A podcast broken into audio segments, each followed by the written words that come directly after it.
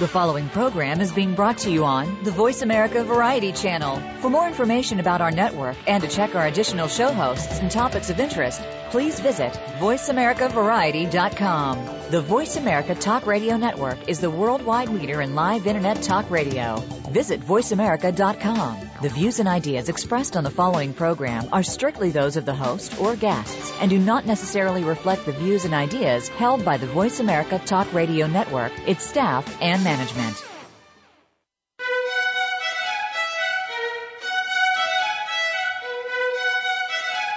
Welcome to Museum Life with Carol Bossert. Museums play an important role in our lives. Nearly every good sized city has at least one museum. On today's show, we'll discuss how museums are not only important places to display artifacts and teach us, they also contribute to the economic development of the areas where they're located. Now, here is your host, Carol Bossert.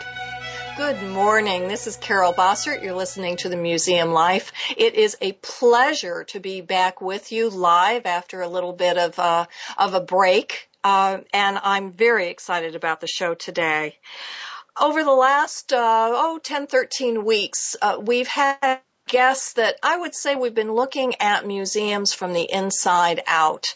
We've uh, talked about museums uh, and their promise and their value as gathering places, as agents of social change, and as unique educational uh, pl- uh, opportunities to practice the skills that we really need for the 21st century. But of course, museums are also very practical organizations that have to worry about the bottom line, just like any other company, uh, making sure that there's enough money to pay the electric bill and and uh, uh, take care of the staff, and of course, care for the collections. And sometimes uh, when we think about museums in this uh, entrepreneurial or or business way, uh, museums can get sort of tripped up between what's their what's the practical aspects that they have to deal with and what's their mission. Uh, and being true to both of those things. So to help us sort of sort out those distinctions and uh, uh, help us understand how museums really can be uh, sustaining themselves uh, into the future, we have a wonderful guest today. Stephen Brand uh, has is a contract director of programs and marketing at the Creative Education Foundation and also adjunct associate professor of entrepreneurship at Olin College of Engineering. Now, Stephen has been an executive and consultant uh, for quite a few years, working for both uh, nonprofit and for-profit organizations. Stephen really does bring a entrepreneurial spirit to his work. And he also, in addition to all of his uh, experience, he also holds a doctorate of management from Weatherhead School of Management, Case Western Reserve University. And I feel that, and I hope we have an opportunity to uh, talk a little bit about his doctoral research, which explored the development, uh, the early development and personal characteristics that led to the success of corporate engineers and inventors. So, Stephen, welcome to the show today. Hi, Carol. It's good to hear from you. Nice to be here. Stephen, uh, I've I've only scratched the surface of uh, your experience and the organizations that you've worked with. Could you tell our listeners a little bit more about yourself in your own words and help us understand uh, what has driven your practice over the last uh, years? Um, you've done it all. It's gone. the show's over. No. Um, I, you know, I think that my life has been, uh, my professional life has been this um, overlap of um, education, because I do have a master's in education, um, sort of technology and media, or you know, I look at it as sort of embedded in experience development um, in physical space as well as online. And the third one is business and entrepreneurship. I have this passion for helping nonprofits and especially museum world to really understand that they have to be mission driven, but they also have to be market driven because they could spend their lives being mission driven all the time and have no one in their buildings and no one engaging them. But if they think of themselves to understand the needs and the desires of people, then they'll actually have people who want to engage it and are excited about the content that they have. But they have to really embrace both of those mission driven revenue. And I've done my background, I've done everything from museums, um, to schools, um, and to, um, actually I'm working on this really cool project right now, um, for the Jim Henson Company who created the Muppets. And um, if you remember the Fraggle Rock show, the little doozer guys, the green guys, are used to be builders. They used to build structures out of radish sticks, and now they're um, inventors and problem solvers. So instead of doing business for them, I'm focusing with uh, that organization, helping them build environments, characters, names of characters, scripts, and I've helped them on their first year of the series. So this sort of like this connection between education and business and innovation and invention sort of all coming together with a very, very exciting career and a very eclectic group of uh, clients. Uh, that's wow. Wow. Uh, that's so very exciting.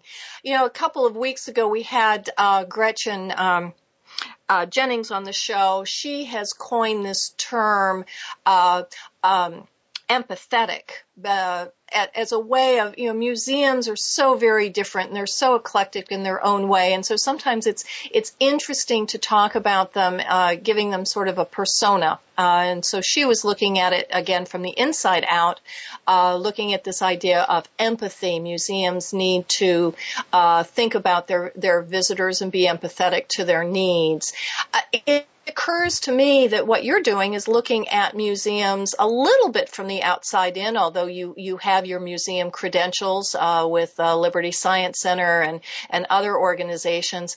Um, but uh, would it be fair to say that museums can be entrepreneurial or entrepreneurs? They don't have a choice. I mean, the, um, the the days of huge endowments and just sitting on money and doing the eclectic thing without thinking about people is really gone. Um, and um, I think that you know museums, whether you're a history museum or an art museum or a science center, to really you have to be extremely empathetic, but not just empathetic about how people think and feel, and that's very important, but how they behave. So on a, you know, I, I remember when I was uh, vice president of Liberty Science Center, I always turned to the staff and I said, who's our competition?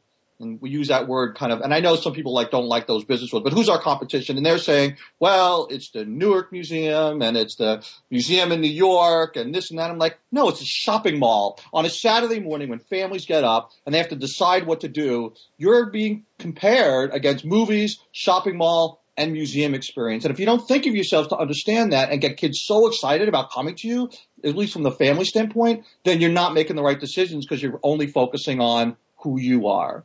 Um, so I, I, think you've got to really, you, have got to be entrepreneurial or else, because the money is very different than it was, you know, 50 years ago. It is much more uh, market driven, but I think that's an exciting, I think that's actually very exciting. It makes us more relevant and it also makes us more, um, engaging, um, as opposed to just taking some world class experts in a particular field and let them sort of be there to share their what they get excited about in their narrow niche of something they did their doctorate in. And I think that gives us uh, some very interesting opportunities to really inspire the world um, from an educational standpoint.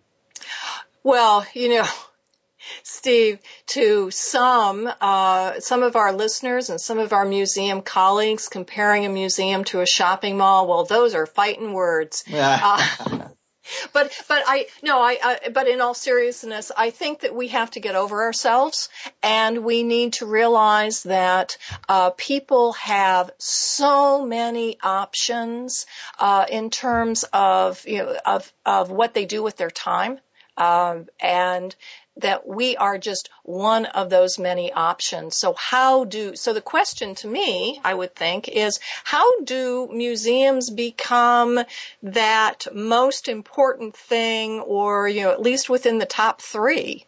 Right. Uh, well, actually, I just I want to comment on something you said before. Let, us look at the public television world. If you look at the, P, the, like PBS, and if you look at the Learning Channel, the Learning Channel is a business. Um, PBS is a supported nonprofit. And the question is when you compare those, how can one exist and the other exist kind of with the same mission, um, but um, really not focusing on the same business model? I mean, although if you look at PBS, I mean, the fact that Downton Abbey is now this huge craze is tapped into some imagination of the public um, about you know what life was like in in that world from many different angles, and that was a great example of being entrepreneurial because believe it, they're making a lot of money on Downton Abbey. So I I want to get over that, but you know I look at this, I, I look at in my in my consulting and my professional life, I look at assets of an organization. Um, I look at you know, it's funny. I did some consulting for the Oakland Museum in California, and their challenges, they're across the street from millions and millions of tourists. And the tourists are going to the exploratorium, they're, they're going to the harbor, but the, from San Francisco, and they're not coming over to them. And so they've got to sit there and say, so what are our assets? What makes us valuable to the community? And although this is kind of a, a, a, kind of a weird way to look at it, I started analyzing their assets and I said, one thing you have is you've got this great building that's cheaper than a hotel. So imagine if school groups came to San Francisco to experience San Francisco. Imagine if you were the camping site, the overnight program site. So they come back over to Oakland, they hang out there, they experience your exhibits, and then they go over to San Francisco the next day for the things that you'd expect them to do. So I look at assets and also passion and the brand. And I guess I use a lot of business words and I don't want to turn off museum people because I said, oh, he's just a business guy in a, in a cloak of a nonprofit, you know, whatever. But you got to look at what's your brand? What do you represent? What do you care about? And how do you take that? Because there are a lot of business people making a lot of money with the, with the sort of the ethic and the perspective of the museum world, but, um, they are not museums. And how do you take what you've got that's so exciting? I mean, we know, I mean, um, we know um, some for-profit entities like Disney, and I'm I'm fascinated by Disney, but Disney for some reason thinks they can do museum exhibits, and we've seen in a number of examples is they don't get the museum and the sort of the non-profity part of it in some areas, um, and that's the question is how can you learn from Disney but not be Disney because there's a quite a difference. But um, so we need to, we've got that sort of that nuance and that understanding of content and how do you make that come alive? You know, it's funny when, when I was um, in the museum, when I was working as a vice president or president, people always said, well, is this edutainment? And this is, you know, we've got to make a decision between market and mission. And I just totally discredit that because I think it's about mission driven content and experiences that excite people. And that, if you want to call that market driven, that's fine with me. But I think we have so much exciting stuff to share with people that we need to step out and say, what's interesting about it? Not that we care, what we care about. Well, wow, you've you've said so many um, really important and relevant things, uh, Stephen. I want to start to unpack some of those for for our listeners.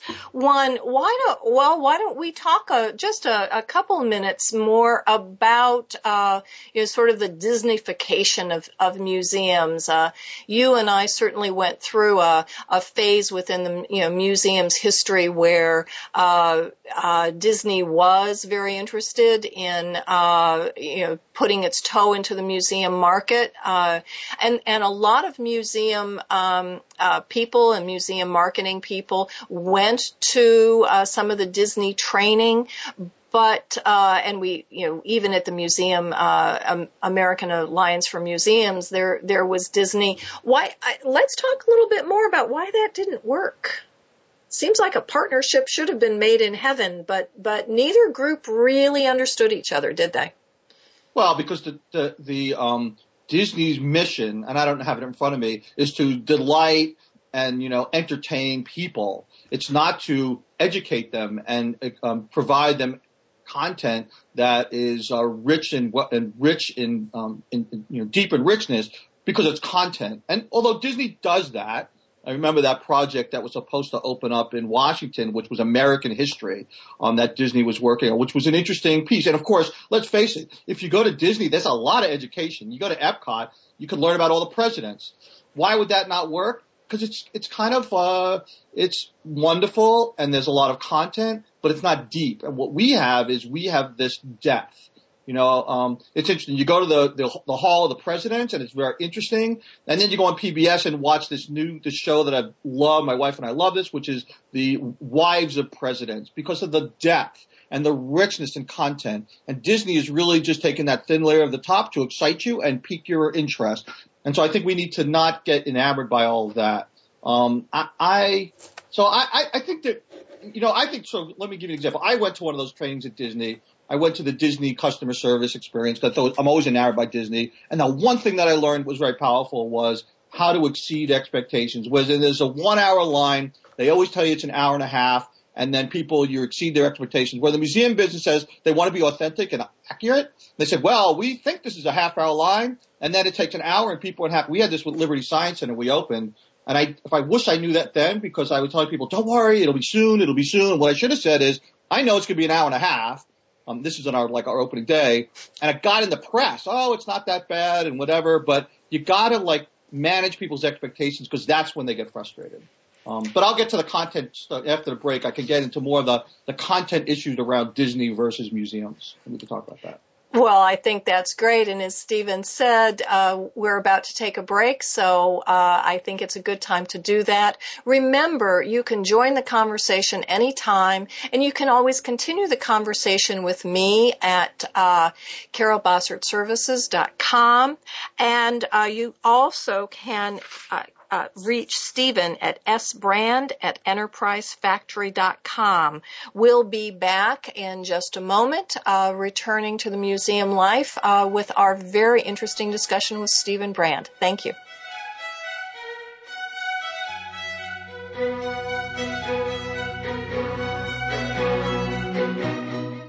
Talk, talk, talk. That's all we do is talk. Yeah! If you'd like to talk, call us toll free right now at 1 866 472 5787. 1 866 472 5787. That's it. That's it. VoiceAmerica.com. Do the adventures of Indiana Jones leave you curious about this exotic and unusual profession?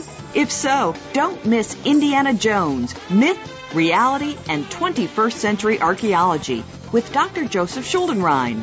You'll learn about forensics, ancient civilizations, and human origins. Listen to Dr. Schuldenrein and colleagues discuss their excavations and related archaeological topics, ranging from the unique to the sublime, and yes, even the mundane. Indiana Jones, Myth, Reality, and 21st Century Archaeology, live Wednesday, 6 p.m. Eastern, 3 p.m. Pacific Time on Voice America Variety.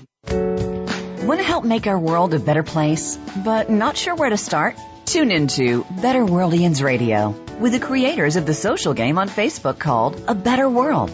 Join hosts Ray, Mary Sue, and Gregory Hansel, who will inspire you to make a big difference in small ways. They'll speak to experts, authors, volunteers, and everyday people who are changing the world daily. Better Worldians Radio is heard live every Thursday at 11 a.m. Eastern Time, 8 a.m. Pacific Time on Voice America Variety.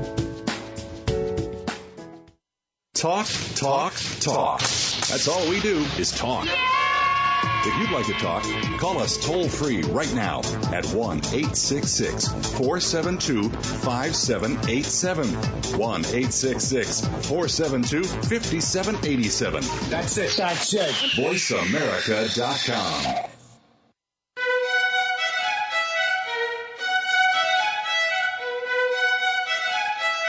You're tuned into Museum Life with Carol Bossert. To reach our program today, please call in to 1 472 5788. That's 1 472 5788. Or send an email to radioshow at verizon.net. Now, back to Museum Life. Good morning and welcome back. This is Carol Bossert. You're listening to the Museum Life, and today we've had we have on our show Stephen Brand. Uh, and right before the break, we were talking a little bit about the uh, mixed uh, relationship uh, that the museum world has had uh, with Disney. Uh, museums tend to take on someone else's persona, and there was a time that they were taking on the the business persona persona of Disney and then wondered why things weren't working out as well as they had hoped. And uh, so, Stephen, you have a few more thoughts to share with us on well, that. Well, you know, I think if you look at Epcot, which is a really probably the best example of education, if you want to use that term, um, as opposed to some of the more Magic Kingdom or some of the other places. And if you look at, I mean, some of them stuffs are great. I mean, they're also they're really good at the the they're not as good as interactivity. They're really good at the big show or immersing you in environments. And I think that museums, especially in the science museum world, are really big in um, in interactivity. And so if you look at you know like the countries at Epcot are wonderful. You, we we can't afford those kinds of storytelling, and they're really good at storytelling. They're about emotion. And I, the one thing I like about museums is the behind the scenes story that we could tell, but we don't always tell, which is when I go to an art museum and I see a piece of artwork, where my mind goes is not the artwork. It goes around what was in that room when that artwork is being created. What was down the street from that artist? What was the cafe where the artist went to hang out with other people? Those are the kind of stories that I think are very rich and engaging and would excite me if an art museum started telling those stories and not just this painting was done in this year. This is, you know, this is what it is. Here's the, I mean, there's a lot of other things going on that I think is like really cool. And so in history is the same. Don't tell me the story that I could read in school. Tell me the behind the scenes story in the history. That's what I like. And I think that's engaging and make it relevant to me, um, as opposed to just the story that everybody wants thinks they know. Um, so those are the kinds of things that, that it's the richness of storytelling that we can learn a lot from Disney as well as operations.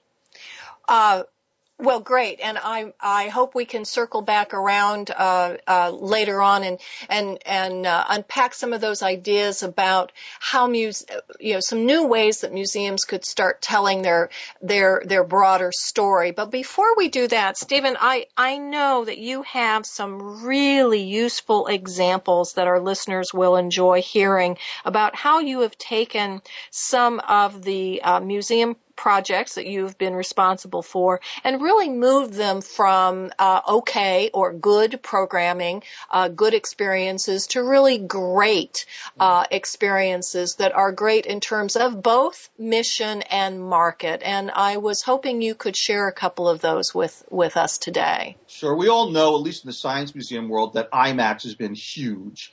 Um, uh, although we got sort of sidestepped a little bit when commercials theaters were showing IMAX. That being said, um, they were certainly a good moneymaker for the science museum industry. But we had at Liberty Science Center, we had this exhibit that our team invested sixteen thousand, think sixteen, one six thousand dollars in which we were trying to teach about how the eyes work. How do the eyes work differently? The stereoscopic view of how eyes work, right? So it, we we invested in a 3D show um, we hired a guy for sixteen thousand dollars to do a slideshow. Now this is 3D wasn't as big as it is now, but it was sixteen thousand dollars for a show about the 3D show. And so you'd be sitting there, and there'd be giraffe noses in your face, and there'd be you know spears in your face, and all that kind of stuff. It was I don't remember how long it was, 15, 20 minutes, um, and people loved it, right? We always had a line that was two shows long. So we had a line that was you know maybe a, a 40 minutes long always because 3D was kind of like interesting in those days. Um, so um, I went and it was free and it was a little theater of 60 seats and I went to the executive team and I said, I think we should bring it to the bigger theater because we had a 300 person theater that wasn't being used much. And why don't we charge you know, why don't we charge a buck fifty for it? We're charging like, I don't know, five, six dollars for IMAX. Why don't you a buck fifty? And of course, all the business people were saying, oh, you can't nickel and dime people. It's really awful. And we went back and forth and debated. And I just kind of said, I got some money in my budget. I'm going to do it. So I went out and bought a bigger screen. I bought some better um, lenses on the projectors, and we put it in this 300 person theater. And for a place that was getting about a million visitors and about 750,000 people bought the buck and a half ticket to see the show. Um, and it was unbelievable. Well, if you do the math, it's like one point, I don't know, two million bucks. So we took that money and I went out and I had been in Science North in, uh, Canada and I saw that they had 3D lasers and it was done with 3D lasers and a 3D movie. So I went to the company who produced it. I said, I can't afford a 3D movie, but why don't we do 3D lasers on a 3D show? And he goes, that sounds like a bad idea. I said, I got the money. I'll pay for it out of my one point whatever million. They produced it. And not only was it a huge success for us, but he, that company started selling it to that to museums around the world. So this little $16,000 investment about a really good content sort of moved into this almost an industry for these guys. Um, it was, it was very exciting. So that's one example of how you sort of watch customer behavior or visitor behavior and say, there's something going on here. I hate to see lines. It drives me crazy. Some people say, oh, lines show you that you're really successful. I hate that. but let's give them what they want. And we did, and we generated a ton of money. Um, very exciting project. So. That sounds that sounds great. And again, uh, just to underscore it, the the show had a lot of content, and it Oh. was very appropriate to uh, the Liberty Science Center. You're talking about uh, part of anatomy and eyes and perception, and I and I remember seeing the show. It was great. I learned things that even I didn't know uh, in a very engaging way. So we actually had three shows. We produced that one, then we produced a new one, and then we produced a third one. So we actually was able to provide more content to our guests because we played the role of an entrepreneur. We were more entrepreneurial. So I could. You want me to tell you one more? I got another yes, story. yes, yes, I'd love to hear another story. So I was president of the National Inventors Hall of Fame in Akron. We were a startup museum. I got there about a year before we opened. And there was a, they, they, they started this summer camp called Camp Invention. It's a one week long summer day camp, um, mostly in the Akron region. And, um, kids would pay 150 bucks. We did it in a school. We partnered with schools and, um, it was very successful. It generated $100,000 a year and we're opening this museum and the chairman of the board said to me, Stephen, you gotta close camp because it's getting in the way of opening the building. And my answer to him was, I'd rather make my money $160 at a time as opposed to five and a half bucks at a time.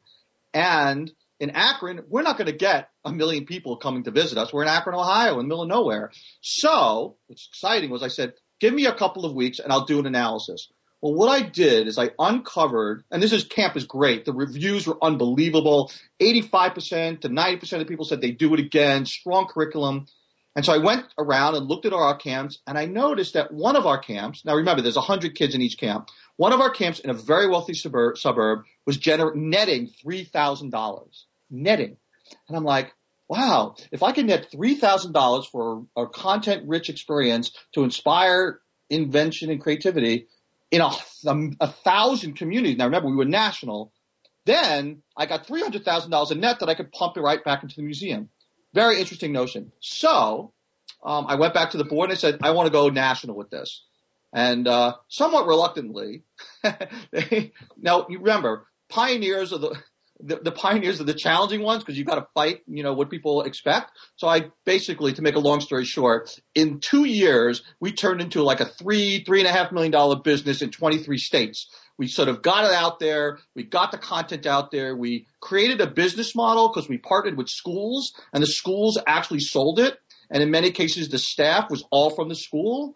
Um, and we basically marketed nationally and we developed, you know, so if you were doing it, you'd be a camp director and a truckload of materials would show up because we sourced it all and became very, um, uh, operational about it. And we bought on bulk. We, they got all the materials. They got a curriculum. We trained them in the curriculum. We did PR nationally. And lo and behold, today that program using the same business model we created is about a 15 to 16 million dollar business in 50 states reaching out to between 80 and 90,000 children a summer. It's just unbelievable from this little thing that they said, maybe you should close it, Stephen.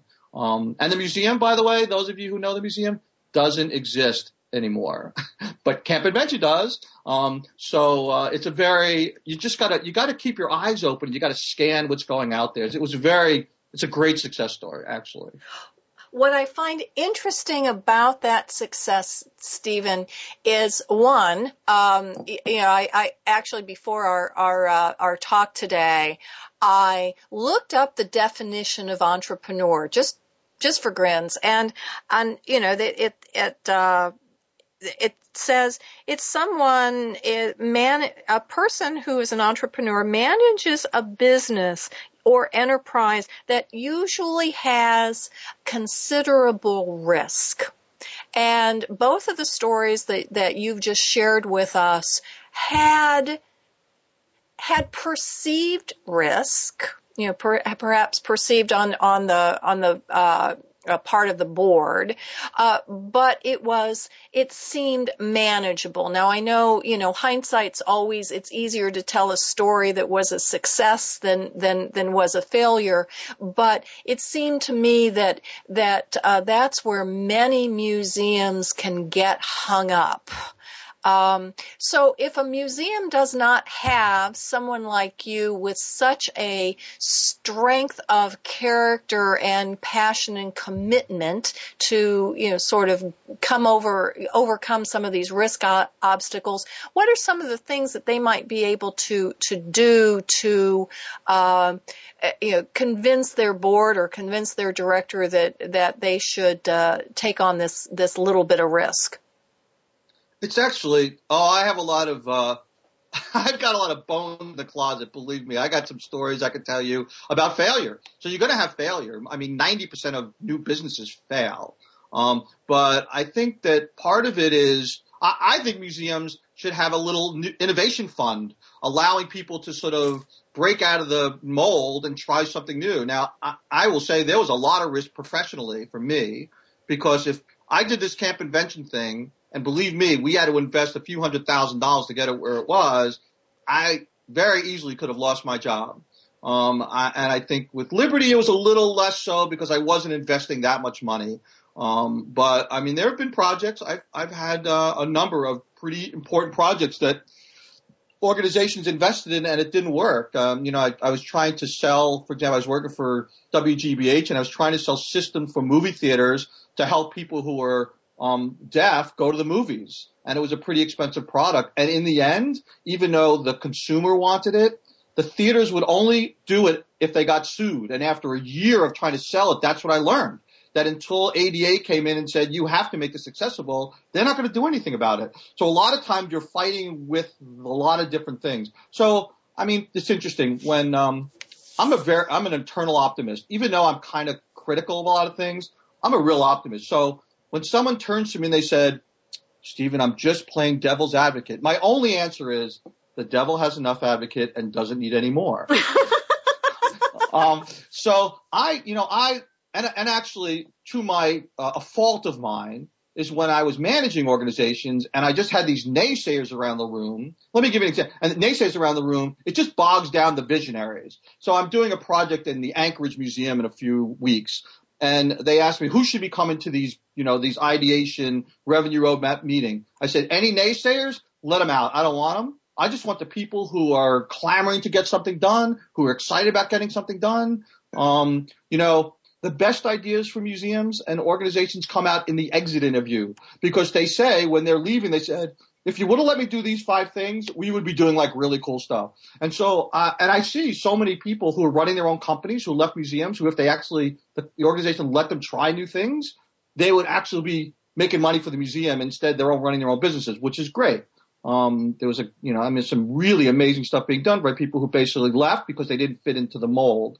Um, so I think you've got to leave room for people who don't want to play the status quo game. And it's very hard for museums um, to give that kind of um, give it kind of room. You've got to give people room. You know, when you talk to um, when you learn about corporations and how they innovate, a lot of times they'll open up an office down the street and they'll say, stay away from the core and focus on the new. And then when you're sort of ready to get out there, then start introducing it and let test it.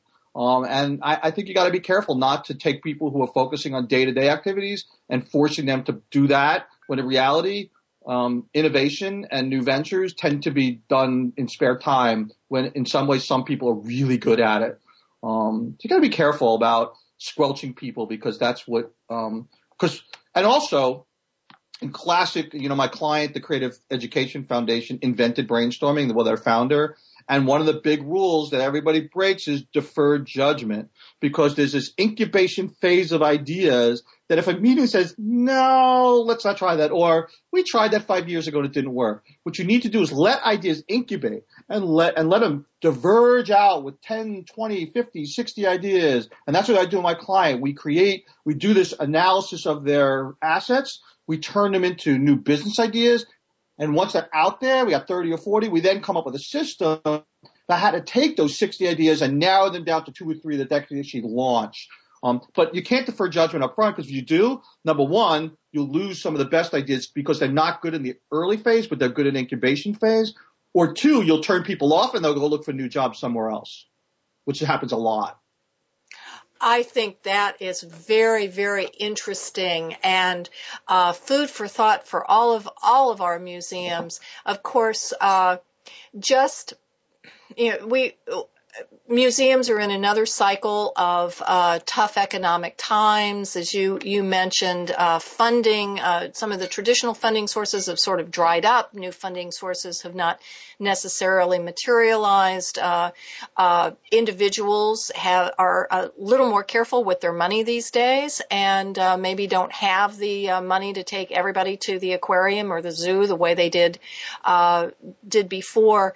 And so it's you know it's always typical in these tough economic times for institutions to sort of hunker down and not do anything new. And certainly, uh, you know, the idea of releasing one or two individuals to do nothing, quote, nothing but sort of blue sky and think of new ideas, uh, would be very challenging and, and a little risky for new institutions. But it seems that what you're saying is that is exactly the, you know, now, now is the time to be doing some of those things. Right. And I think that, you know, in many ways, um, sometimes, uh, you know, ideators, some people are good at ideating. Some people are good at developing ideas. Some people are really good at implementing ideas. And, and I think you need to do is let the ideators ideate and then let the implementers implement and they can work together. But you need to figure that out because what happens is a lot of like executives want reports and if people don't write the right reports and the plans for the new ventures, they like say, well, we can't do that. So what you need to do is team people up with great ideas who've got great ideas with people who are good at operations and let them work together and build this vision. No matter what museum it's going to be. I mean, whether it's a history museum or an art museum, you know, and I think that, um, eh, you know, there's so many, you know, there's so many things you could do. I mean, history is like, this is so rich because it's such great with storytelling. Um, I think there's just so many great opportunities, but you got to give people the room to work and experiment and fail. You know, business, if you don't fail, then you're not ready to succeed. Fail, I mean, look, Thomas Edison invented 500 light bulbs that failed. If someone said to the beginning saying, do you sure you know what you're doing? you know, it's like, come on, you're going to fail. And, and, and, and, and executives need to have the intestinal fortitude to fail. Um, it's really important. Yes, yes. So, uh, and it's challenging too for museums that uh, are are directed by boards of trustees uh, who come from all walks of life. Some of them from the corporate world, but many not. And the idea of uh, asking them to uh, uh, to think about being entrepreneurial and taking some risk is always a little bit of a challenge. But I think that it is something. If museums are going to survive into the future, it's something that that we as museum professionals, uh, both from the outside and from the inside, uh, need to be uh, engaging in those conversations a little bit more. And so with that, uh, I think we're going to take our, our second break. Uh, I hope you return. Um, we're going to continue talking with Stephen a little bit uh, about uh, more of, of how museums can embrace their entrepreneurial spirit and also some of the work that he is uh, currently doing to en- engage probably one of the um, least likely uh, entrepreneurial groups in the world, engineers uh, and how he is uh, moving engineering education uh, to a more entrepreneurial level. Remember, you can always reach me at carolbossertservices.com. You can reach Stephen at sbrand at the enterprise, uh, I'm sorry, S brand at enterprisefactory.com. We'll be back in a, just a few minutes.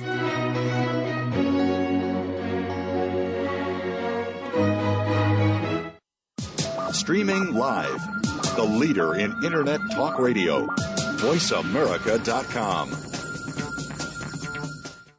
Each week, Jimmy Gould brings you the stories and the people that you want to hear about. Tune in to A Current Life to hear about the journey to success, how our guests became the people they are today, and the highs and lows they experienced along the way. Each hour will leave you inspired and entertained as Jimmy gets up close and personal with every week's guest and shares ideas you can identify with and apply to your own life. A Current Life with Jimmy Gould airs Fridays at 3 p.m. Eastern Time, noon Pacific Time on the Voice America Variety Channel.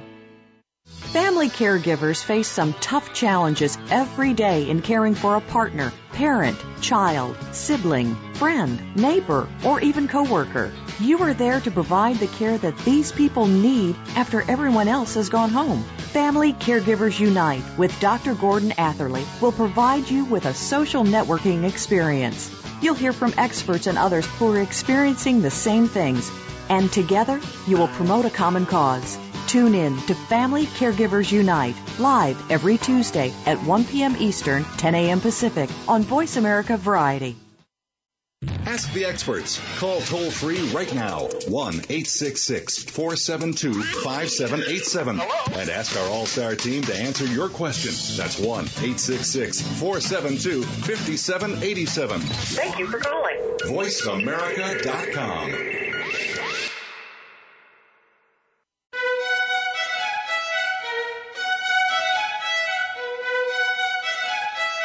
You're tuned into Museum Life with Carol Bossert.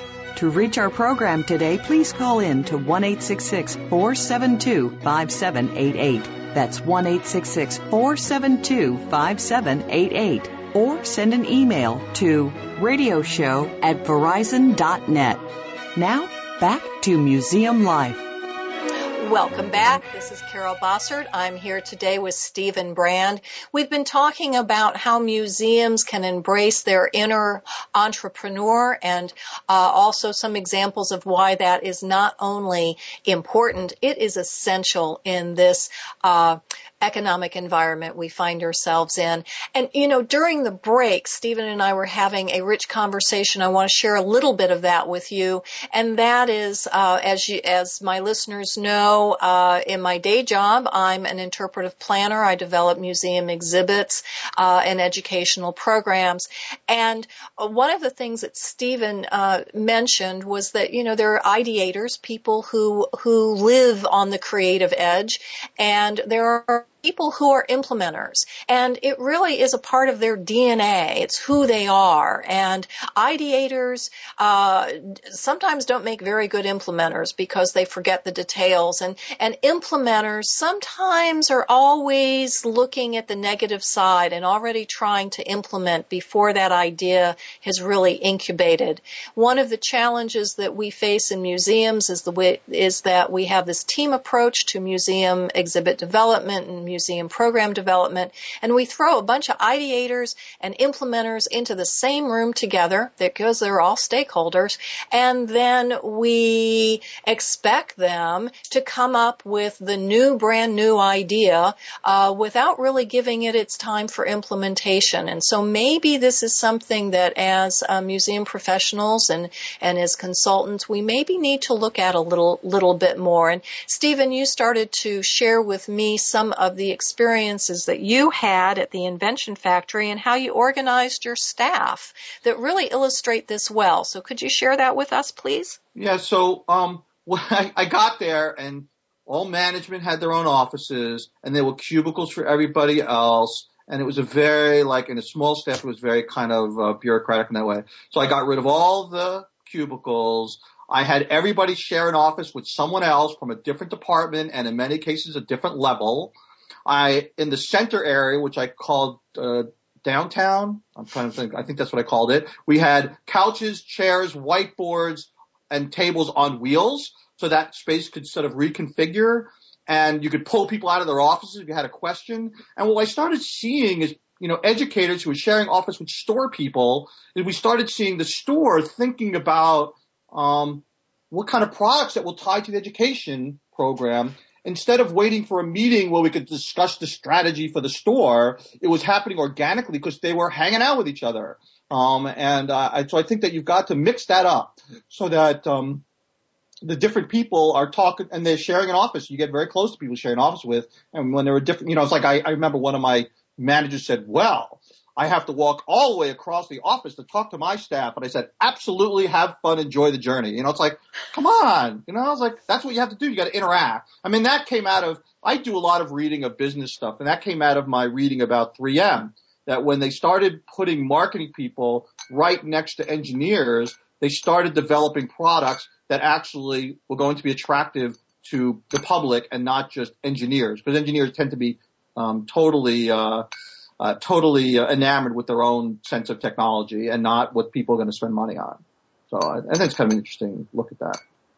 So, Stephen, how how um, how do you take an institution, perhaps you know one of your clients that that sort of wants to put their toe into this entrepreneurial uh, life, and or maybe they've just been forced uh, kicking and screaming because they've looked at their bottom line and it's not getting any better. How how do you sort of move move them from you know, gee, I think I might want to do it to yes. I we're really committed. We're going to get we're we're going to move in a new direction. Buy them a, subscription of Fast Company magazine. Uh, get them some. So there's a there's a book called Lean Startup, which is a great book by Eric Ries. And what's great about it, it's a little bit less scary than developing a program and a product and throwing it out there. His approach, and it's mostly from the software world, where you develop a product concept and throw it out to the world before it's done.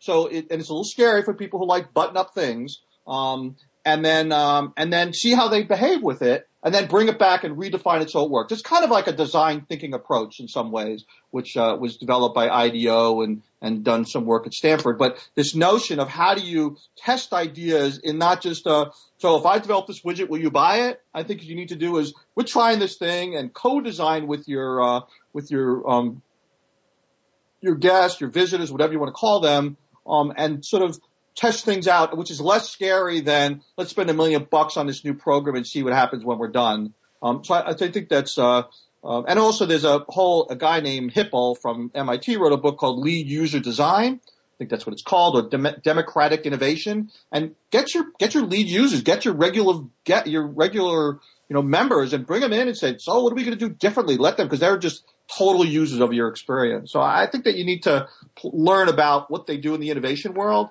and incorporate it into the kind of work that you're doing and not be scared. And, and I will say, I, you asked me if they're kicking and screaming, whatever, you know, I kind of don't want to take on a client where the CEO is not interested in doing things differently or the board. If you got that, I'll go find another client, quite frankly. I, I need to find people who it, there's a more than a glimmer of we need to do something differently or else we're going to be in big trouble. Um, so I, I'm I'm hesitant to join people who don't really care about change. Um, they've got it. They can because they'll all they'll do is they'll stop you in your tracks down the road. Um, that's very interesting. You know, the, uh, the point you made about engaging your inner circle uh, which for museums are their are their members, uh, people who have already stated that they're going to be with you through thick and thin. You know, they're they're going to be coming back and and involving them in some special uh, activities, special for them. You're asking them their thoughts and opinions. Uh, it seems that they are a group that sometimes museums overlook.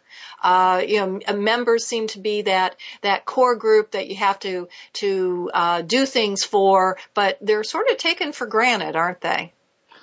They are. And for example, donor. Let's say, I mean, the art museum is very. They have more individual donors, I think, than corporate donors, and you know, why don't you spend a day following or working with your biggest donor and see what they see in these paintings? Why are they so enamored by? It? Why are they so excited about it? What inspired them as a child to really love museums? I think you're going to have to think about you know, how to work. I mean, corporations are a prime example. I mean, when you're in the science business, sometimes you immerse yourself with your client. Here's a good example. I did a project. This is a for-profit museum for Ford Motor Company where I basically immersed myself in design labs, the car design lab and the, the lab where they actually design the difference between a Lincoln, uh, a Lincoln Continental door and a Ford Focus door. And by hanging out with those people who were embedded in all this. So if you're an art museum, hang out with the artists and understand how they do their artwork so you can take the authentic experience of them and drop it in. So we just, we did this really cool design studio, which we basically followed a group of car designers. I think it was on the, the Ford Taurus maybe or something else like that. And we brought it, we did a story about it. Like what do they do? How do they make decisions? And it was just so intriguing. Um, authenticity is extremely important. And I think that um, uh, understanding that from a user or a guest standpoint is is, is critical. That makes museums different than sort of entertainment centers because you really want to tell real stories with real people who kind of inspire you and who understand that story. Oh, Stephen, I, I'm so glad that, that you talked about that that uh, that sense of authenticity, and I think that for our listeners who got their back up when Stephen uh, uh, or, or compared museums to shopping malls, the point is that they're not shopping malls uh, because they do have this this authenticity. Um, I suppose shopping malls have their own authenticity in that they're selling us shoes and they're not making any apologies for that. And so museums need to stop apologizing for their authentic stories uh, as well. Stephen, well, wait, wait, can, can I just want to? Yeah. My comparison to shopping malls is not necessarily about the experience. It's about the money and the time. That's an asset that families have.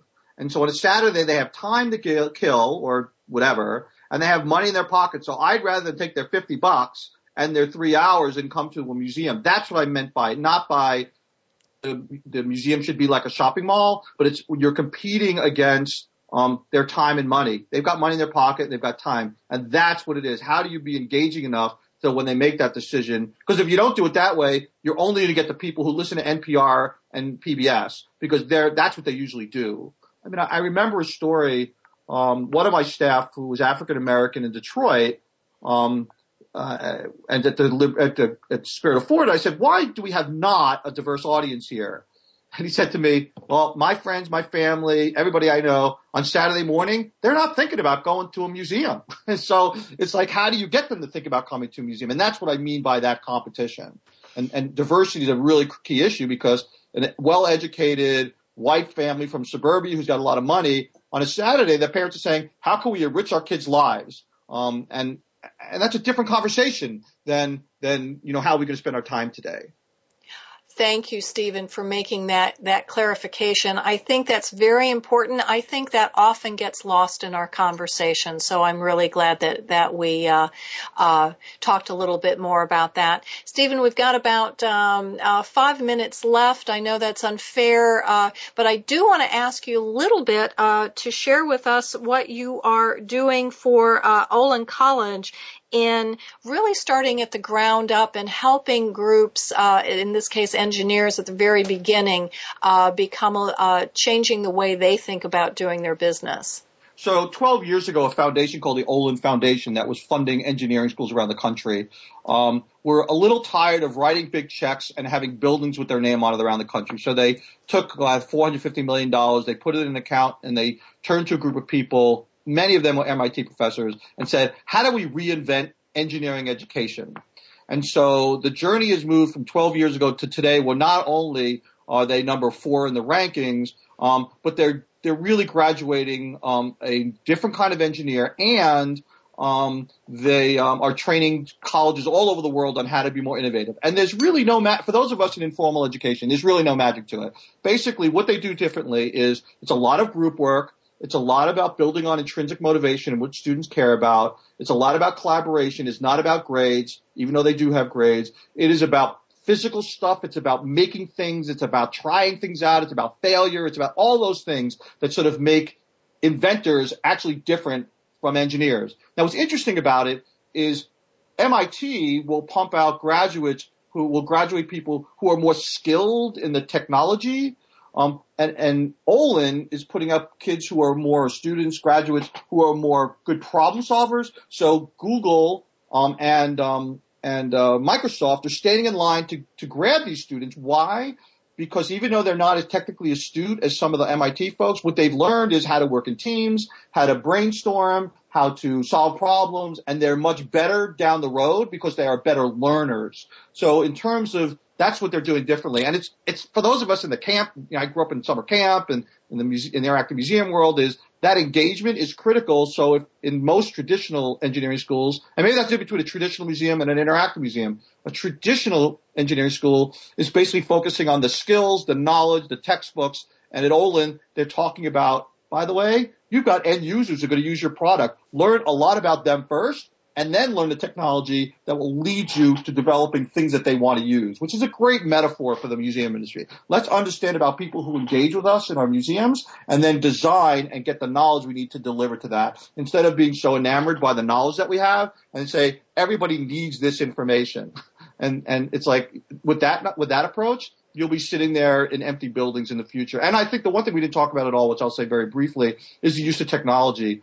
We can't be enamored by technology. It's not as authentic. We need to use technology to inspire and engage. And the simple version of that is when I was at Liberty, we developed this thing and I actually continued it in Cleveland is to show live, and I mean live heart surgery. So students can see a real surgeon inside someone's body cavity showing them how they do it. That's better than teaching them what surgery is about.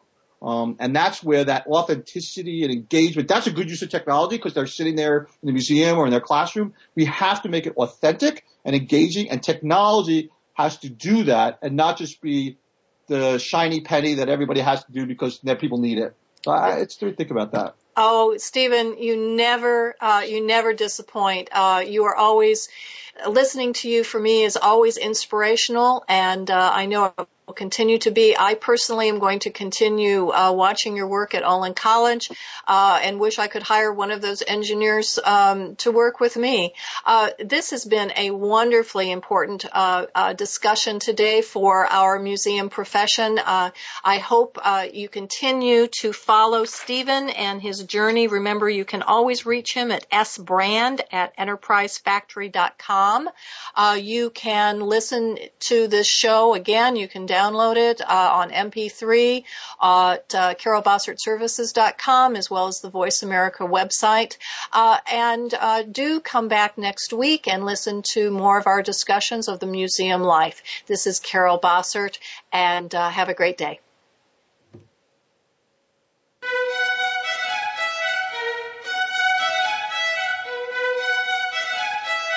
Thank you for tuning in this week to Museum Life.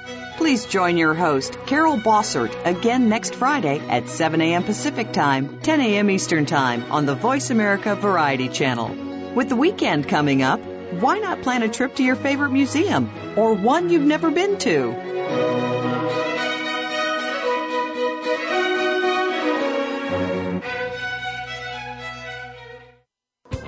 Thanks again for listening to the preceding program brought to you on the Voice America Variety Channel. For more information about our network and to check out additional show hosts and topics of interest, please visit VoiceAmericaVariety.com. The Voice America Talk Radio Network is the worldwide leader in live Internet talk radio. Visit VoiceAmerica.com. The views and ideas expressed on the preceding program are strictly those of the hosts or guests and do not necessarily reflect the views and ideas held by Voice America Talk Radio Network its staff, and management.